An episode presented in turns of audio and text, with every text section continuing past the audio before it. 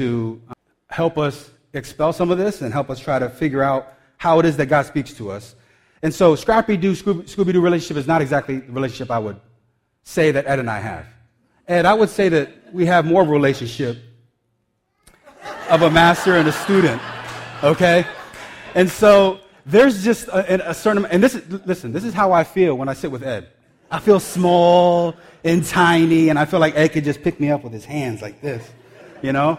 And there's a lot that Ed has taught me through, you know, scripture and just leadership and all these things.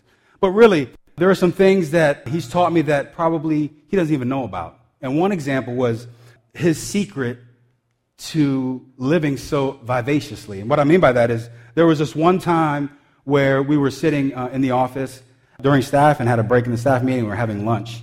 And Ed had this put out a salad, and I said, Oh, that's, that's cool. You know, I mean, you know, you still know how to eat well and all these things. And it was a pretty good salad, and it was just doused in this, like, really dark sauce. And he ate the salad like I eat a steak. You know, he didn't look up. He was involved. He almost inhaled it, right? And I said, geez, Ed, that looks pretty good. He goes, I, I was asking, what was in it? He goes, I don't know. Diane made me this salad, and I don't know what, but it's like this balsamic vinaigrette that is just to die for. And he's just eating it up. And so I said, geez, you, would you mind if I asked Diane, like, what's the, you know, for her recipe? He said, sure. So next time I saw Diane, I said, hey, Diane, I heard about that salad you made, man, and that sauce you made. I said, is that the key to what keeps Ed going? She goes, yeah, probably. So I asked her, what was the secret ingredient? And she looked around, made sure nobody was looking, and she leaned in and she said, well, it's not really balsamic vinaigrette, it's uh, WD 40. WD 40. And I said, aha, got it. So from that point on, I know some of the secrets that keeps Ed going, right? And so as we proceed now into the Faith at Work series, we can begin to see what James is talking about. And so if we could just take a quick look back and review some of the points that Pastor Ed made two weeks ago. As we find James, he's uh, being very forthcoming in this letter to the scattered tribes, right, that have been out. And as Ed explained, we need to be rooted in faith. We need to have an informed and functional faith. A faith that is informed by the Word of God and one that works because we choose to put it to work. We also see that James is quite insightful and actually he thinks in an upside down way. And so f- for Ed, what he figured out that to being was that we don't need to be CEOs of our lives, but more CPOs, Chief Perspective Officers, right? And by that, if we're rooted in our faith and we have the right perspective, then we can consider it joyful when we encounter adversity. We can consider it these things that are beautiful because God created, God provides, God is sovereign. And so, in order for our faith to work, our faiths must work. Our faiths are what it is that drives us. And as we see today, we see the second part of chapter 1. We'll see how it plays into this passage. So, if you would right now, would stand with me as we read the Word of God. James chapter 1 verses 19 through 27. My dear brothers and sisters, take note of this. Everyone should be quick to listen, slow to speak, slow to become angry, because human anger does not produce the righteousness that God desires. Therefore, get rid of all moral filth and the evil that is so prevalent, and humbly accept the word placed in you, which can save you. Do not merely listen to the word and do, uh, so deceive yourselves. Do what it says. Anyone who listens to the word but does not do what it says is like someone who looks at his face in a mirror and after looking at himself goes away and immediately forgets what he looks like. But whoever looks intently into the perfect law that gives freedom and continues in it, not forgetting what they have heard, but doing it, they will be blessed in what they do. Those who consider themselves religious and yet do not keep a tight rein on their tongues deceive themselves, and their religion is worthless. Religion that God our Father accepts as pure and faultless is this to look after orphans and widows in their distress and to keep oneself from being polluted by the world. Let us pray. Heavenly Father, we ask with your Spirit with us now, may your message be clear, succinct, precise, and powerful.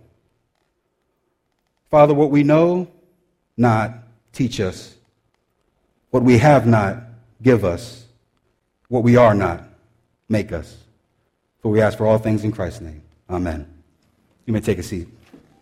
So now we find ourselves at a break in chapter 1. as James goes from talking about going from an informed faith to an informed doing of faith. He gives us some distinct ways that we can work our faith, or essentially, living the life.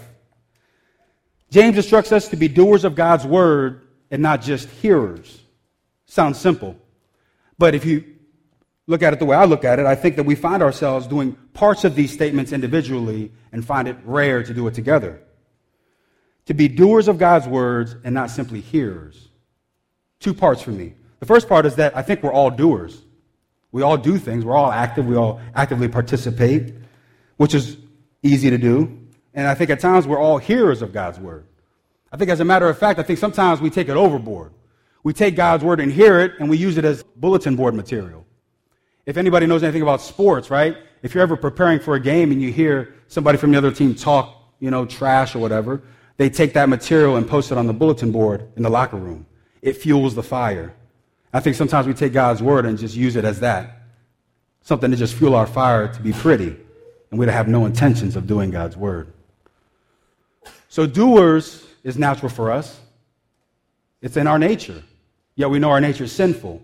So, when we do without God's word, we find that our doing is not in accordance to what He wants. So, to be not just hearers but doers, we find is the tough part, which is why we're here today. So, living the life is what it means to live the life designed by God to be doers of His word. So, we look at the base of what I think this message is, verses 22 through 25. If you look with me, it says that uh, not to just listen to the word, but to do as it says. You see, if you give attention to the word, attention brings retention. If you're actively participating, pursuing God's word, doing what it says, then you can stay integral to his mission, to his overall story. Because you know why? Hearing only leads us to deception. To go from goodwill to God's will takes instruction from His Word. You see, the Word of God cannot be fully grasped until it's fully put into practice. The doing is the reflection of what anyone believes. I mean, people know who we are by what we do. St. Francis of Assisi is the one that is most famously known for saying the quote, preach the gospel at all times and when necessary, use words. The gospel and the message we share is through our own testimonies and actions that we do. Therefore, we need to have an informed doing. It's hearing with the right kind of ears, doing with the right kind of perspective.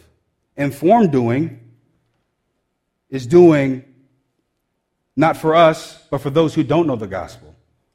Not for now, but for eternity. Not for here, but for the kingdom. And so, with an informed doing, for me, one way to look at it is a concept of belonging and believing. A lot of us here are believers, and sometimes we have a tough time understanding and grasping and forming an idea of what it is to believe. And so, how do we help shape that? Well, we do that by doing. And by doing, we then belong and can understand through our actions what it means to be part of God's story. Let me give you a few examples. See, when we can participate in God's story and act on our faith through His Word, we can begin to see the work in our lives and see it work in the grand scheme of how God's narrating his story. One example is what we see right now. What's got the world's attention right now? The World Cup, right? And now U.S. is falling by the wayside, but if you watch any of the games and the telecasts, what do you see? You see entire countries coming together to enjoy, to watch, to participate. They themselves aren't playing the game, but through the actions of these players, these players play for the pure uh, excitement and the pure joy. They're doing what they, they love to do, right? And so uh, all of a sudden, these fans who have maybe no connection to these players, but millions and millions of fans, feel like they belong to a larger community through the actions of these players. They're united by a vision. Let me read you another story. Came across this website of this one uh, young uh, girl in Ohio. Let me read you a clip from her website. It says, Hi, my name is Harley. I live in Northeast Ohio. I love animals. Right there, right? That's got most of you, right? Yay, animals, pets, right? I always try to look for ways to help them, especially the abused, neglected, or unwanted ones. In March 2009, I started Blankets for Beasties. Blankets for Beasties, F U R, right? Blankets for Beasties. Blankets for Beasties collects new and clean used blankets, quilts, sheets, towels, dog and cat toys, all sorts of animal supplies and food from businesses and generous people like you. Everything is taken to an area animal shelters to help make animals shelters stay as comfortable as possible while they wait to be adopted into their homes. You see, with her mom's help, Harley here has already donated more than 3,000 items. To do more, she decided to turn her charity, Blankets for Beasties, into a tax exempt nonprofit. But see, that takes money a 13 year old doesn't have. So she turned to Ari Nessel, who made a fortune in Dallas real estate. See, Harley became one of the recipients of Nessel's unusual quest. You see, Nessel is on a quest to give away $1,000 a day, every day, to someone trying to make a difference. You see, the 40 year old Nessel created a foundation he calls the Pollination Project. So instead of writing one big check to an established charity, he chooses someone just getting started to receive his daily $1,000 donation. You see, one of the challenges uh, with the way philanthropy working for Nessel is that currently there's a disconnect between the givers, the doers, and those benefiting from the work. So he sent out his first check of January 1st last year. To this date, he's given more than 447 grants, totaling, of course, more than $447,000 in over 50 states and 50 countries. Not only is he given to Harley, but he's given to Raghu Makwan in India, an individual paralyzed by polio, who got $1,000 to deliver meals to people needier than he, paralyzed by polio. Nessel says, Here is a man who has no legs, who you think everyone else should be taking care of, and who would go every day, twice a day, in monsoons, 105 degree heat, bring people food. Nessel wants to support that. Another woman in California, Celia Zentz, wants to give away her land. She's 88 years old. She wants to give away her land to support community agriculture, to teach kids how to grow vegetables and fruits. See, Nessel says, My experience is that transformation happens on the fringes and in the micro areas and the individuals. It doesn't happen on the large scale, it happens in our communities. When we come together to involve the larger community is when we belong. Gateway, we don't have to look far either to see belonging and believing. Just last week, as Alex mentioned, we participated in OMC. It was a good time, wasn't it? I can only say that because I wasn't here, but I, from what I hear, it's good, right? I take your word for it.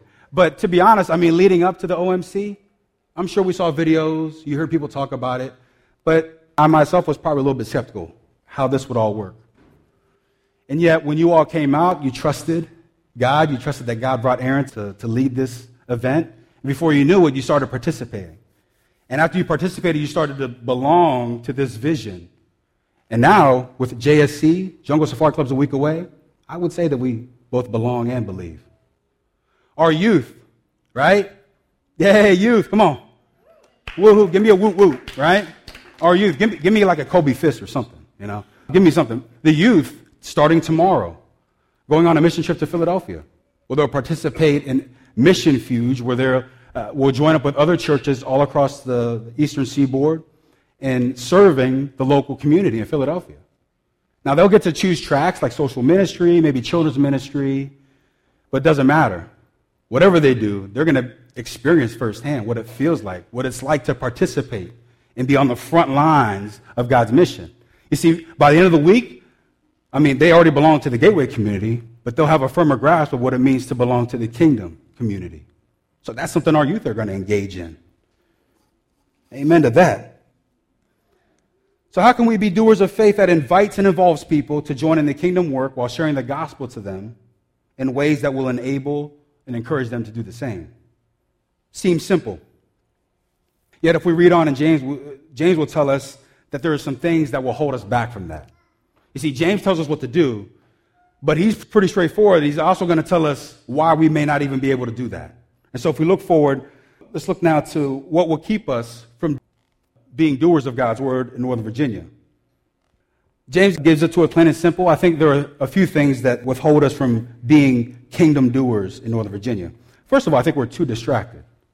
We live in an area, a time in history where we can do what we want when we want. Another thing is we're too busy. We find ourselves doing and being busy, but how often do we find ourselves really working and advancing? You know, the, the appeal for me in doing college ministry for the past few years as well is to help college students understand that it's not a bad thing to be busy. As we know, college students are able to get out and to explore and experience life. And before you know it, it doesn't take long for their plates to fill up with activities. And so when I talk to college students and understand and want, want them to help for them to shape what it is God has for them, I don't discourage them from taking things off their plate, right? This is the time of their lives where they should experience. My point is, it doesn't matter what you put on the plate if you don't have the top priority of that plate, if you don't have the right plate in your hand. If you think your plate is you and you're doing everything, then you'll find yourself on a short leash. You may not find what you're doing to be as long lasting as, say, if your plate was God's Word. And if you understood what God's Word guides you to do, directs you to do. And then sometimes I think we're also too selfish. Sometimes I think we're too good for our, our own good, too educated. We find that we can sabotage ourselves because we think we know better than what the Word says. And so what happens, you look at the second part of verse 23 and 24, it says this it says, And after looking at himself, one can go away and immediately forget what he looks like. Right? If anybody does not do what the word says, it's like someone who looks at a mirror and after looking at himself goes away and doesn't even recognize who he is. See, we lose our identities if we come away from God, away from God's word. If we look at ourselves in the mirror, and that mirror being God's soul, what do you see? Well, for me, if I do say so myself, it's looking pretty good on this end, right? And I'm sure what you see too is undeniably just phenomenal, right? When I look in the mirror, though, I see past that. I see a bunch of insecurities. I see a bunch of prideful uh, emotion. And I just see brokenness. Away from God's word, I feel emptiness. See, I'm a guy that I know some of my own faults, and some of my faults include just being too much at any one time. Times I get myself into trouble is people, people tell me to back off, to not be so intense. And that's a bad thing if you're away from God. But boy, when you're doing God's word, being intense is a good thing. So I constantly have to remind myself, look in the mirror. Why am I here? What do I do what I do for? What do you look at when you look in the mirror? Are you anxious not to mess up instead of being eager to serve? Are you selfishly coveting instead of compassionately giving? Do you seek vengeance or do you offer forgiveness? What do you look at when you look in the mirror? Are you bitter for what you don't have? or gracious, grateful for what God has blessed you with? Do you stir with anger or do you accept His grace? What do you see when you look in the mirror? If God's Word is our mirror to our souls, it doesn't take long for us to see the sin in our lives. You know, the Greek word for sin is hamartia. And the exact definition of sin is just missing the mark. I know oftentimes we think of sin being this big, blunderous catastrophic thing. But oftentimes, sin is well intentioned, goodwill, good stuff sometimes, and yet because it's not rooted in God's word, can just miss the mark. And it doesn't matter if you miss it by this much or you miss it by this much. You miss God, you miss everything. And so then, what does James tell us to do? Let's look at verse 25 here. It says what? It says, But whoever looks intently into the perfect law that gives freedom and continues in it, not forgetting what they have heard, but doing it, will be blessed in what they do. Now, another thing about the Greek, if you look at the what we just read about looking in the mirror, in the Greek, that look that's used is more of like a look and observe. Kind of like look, you know, kind of check yourself in the mirror, that kind of look. The look that's mentioned in 25 that says look intently, this is the look that's also used when the disciples went to Jesus' tomb to look for him. It's that kind of look right? So when it says look intently, it's more of like a look, like an examine, right? Look intently. You know, can, can you imagine the disciples going up to the tomb, right? And it's like, you're ready to go in the tomb, you're like, it's empty. You know, and wait, what? You check again. You know, you may go in and like feel around, right? Really examine. So when James is telling us to look intently, he's saying look intently into the perfect law, right? And so what is he saying to me? Well, he says this is that the Bible, God's word, shouldn't be read like a textbook. Because if we know anything about the Word, the Word is a living Word. You know, as a matter of fact, Jesus is the Word. John 1 1 says, In the beginning was the Word, the Word was with God, the Word was God. If we are to be doers of the Word, then we are to be like Christ. You see, the Bible tells us to do this, do this, do all these things. And then God, of course, sent a second wave of doers in the form of Jesus. So everything that the Bible says in terms of do, do, do, Jesus said, done. Done. Jesus, thank you for saving us from the storm. Done. Thank you, Jesus, for water into wine. Done. Thank you, Jesus, for getting me through the death in the family. Done. Thank you, Jesus, for that time I was brokenhearted and I thought that I lost my opportunity for love. Done. If you look to Jesus, he'll show you how to get it done. And so, what does the law do? The law provides us with perfection. If we look into the law, we find that in choosing the word, there's freedom in surrendering. Now, so when I first heard that, I thought that was kind of an oxymoron freedom in surrendering, right? Because how can I be free when I submit and surrender? Certainly, current culture, our current world doesn't live by that creed. If you submit to the world, you're enslaved. Why is that? The world works on a different scale. It works on a limited time scale. See, living in this world means you have to be selective with your time. You only got so much of it. But when you choose to surrender to God's word and live for the kingdom, it means being elective with your time because you know that you've got eternity with God. Look at the word for what it is perfect as in Christ. So if we look at the word, we find that we're to be doers of God. How does this show up for us? Look further in the passage. It shows up in a couple of ways. First of all, it shows up in our everyday relationships, regular practices that help us shape us in our actions. Let's go back to that beginning of the passage at 19, 20, and 21, where it says, My dear brothers and sisters, take note of this. Everyone should be quick to listen, slow to speak, slow to become angry. Because human anger does not produce the righteousness that God desires. Therefore, get rid of all moral filth and the evil that is so prevalent, and humbly accept the word planted in you, which can save you. So, James brings up three calls for action. First of all, he says, Be quick to listen, slow to speak, right? And then slow to become angry. The first two sound pretty obvious, right? Be quick to listen. Listen to what? Listen to his word. Slow to speak. Slow to speak against what? Against what the world may want you to do? Slow to speak to maybe what God is offering to you. But why do you think James would bring up this, even mention anger? The first two seem pretty obvious, but why would he even mention anger? Well, it's pretty straightforward. There's no wiggle room. It's important to notice that, first of all, that none of these can be done by themselves, right? I mean, to listen and slow to speak, you can't do this by yourself. It takes somebody else to, to do this, or you need to be engaged with somebody else, right? You can't do these things by yourself. So it needs to take a community, it take, needs to take a relationship. Well, if we're going to do it right, the first relationship that should take precedence is a relationship with God. If you're quick to listen to what God says, slow to speak to Him. And of course, if you don't have any anger in you, then you'll be able to accept what He has to offer. Because, see, anger does not bring about the righteous life of God or what God offers through righteousness. Anger prevents us from seeing, uh, preaching, conveying grace. Have you ever done something for someone and expected nothing in return?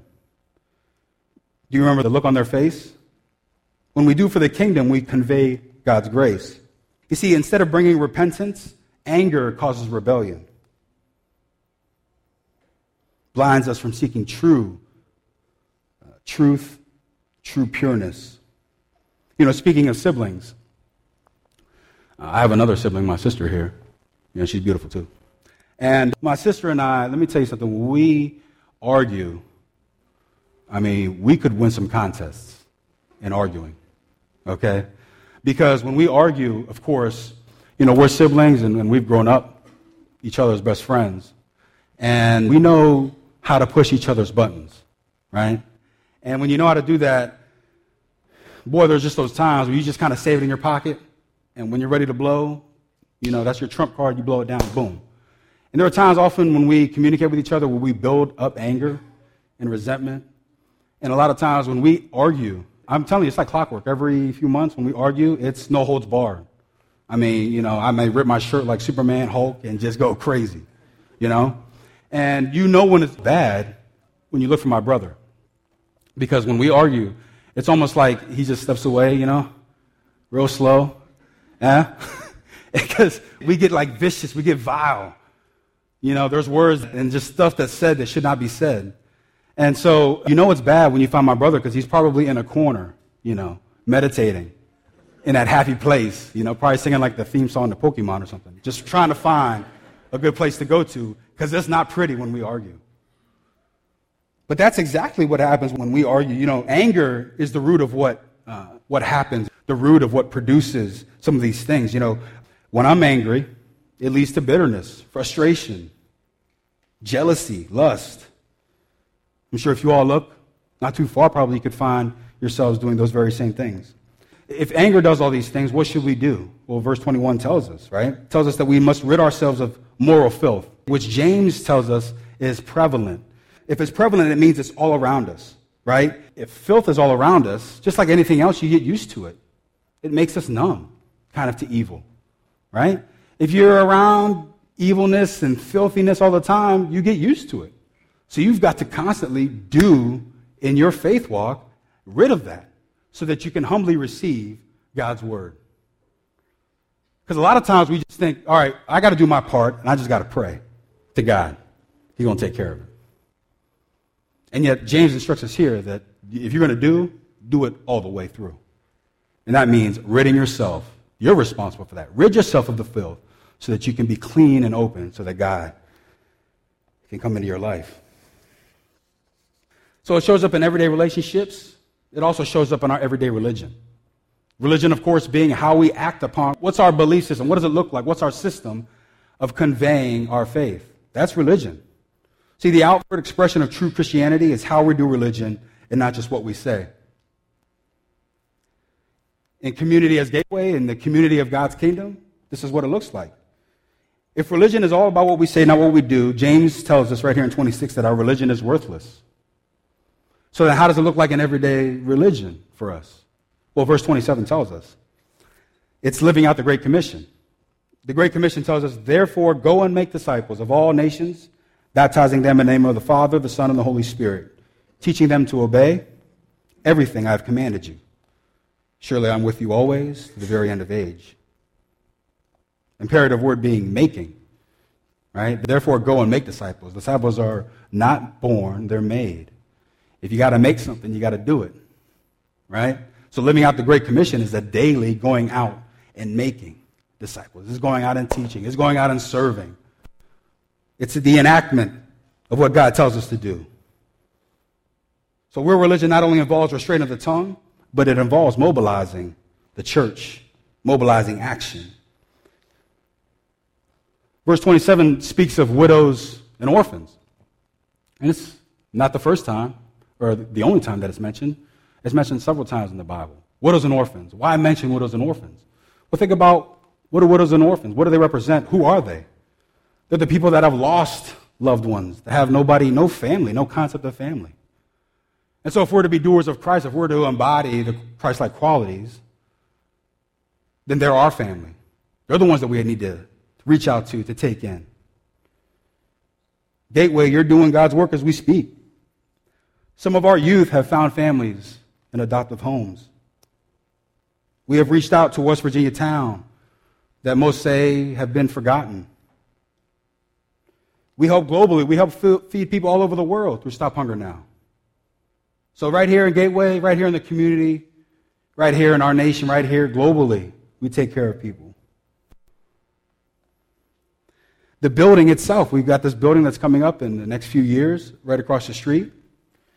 We've said numerous times that the building is not for us here now. The building we're building is for the gateway of 10 years from now, 20 years, 30 years from now. You all are doing work that's going to extend far past what we see, what we hear. So when God's word informs us of our doing, then we know that our actions go from being charitable to the world to being missional to his kingdom. So, where do we go from here? Well, here's a, I wouldn't say an assignment, but here's something to think about for the next week. Go out and tell somebody how you're living the life and being a doer of God's word. And if you're doing it, if you're doing God's word and you're sharing with that with somebody, they're going to ask you, geez, where do you get this from? And you can say, well, read James 1, 1 19 through 27.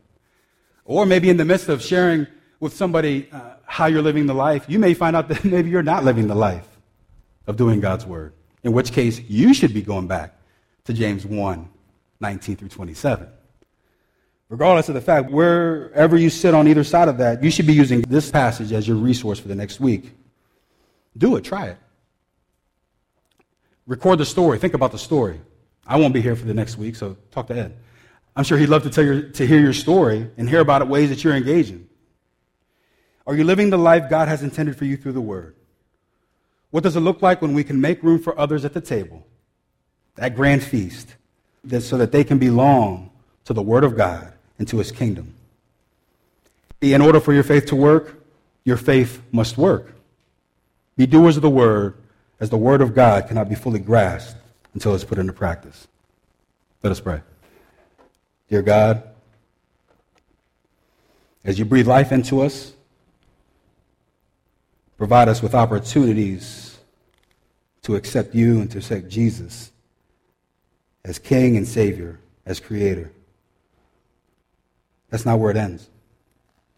As James has told us this morning, you tell us to be doers, to extend ourselves, to be the Word, as Jesus was the Word himself. And so enable us, encourage us, and empower us to be the doers of your Word and not just hearers. We ask this for all in Christ's name. Amen.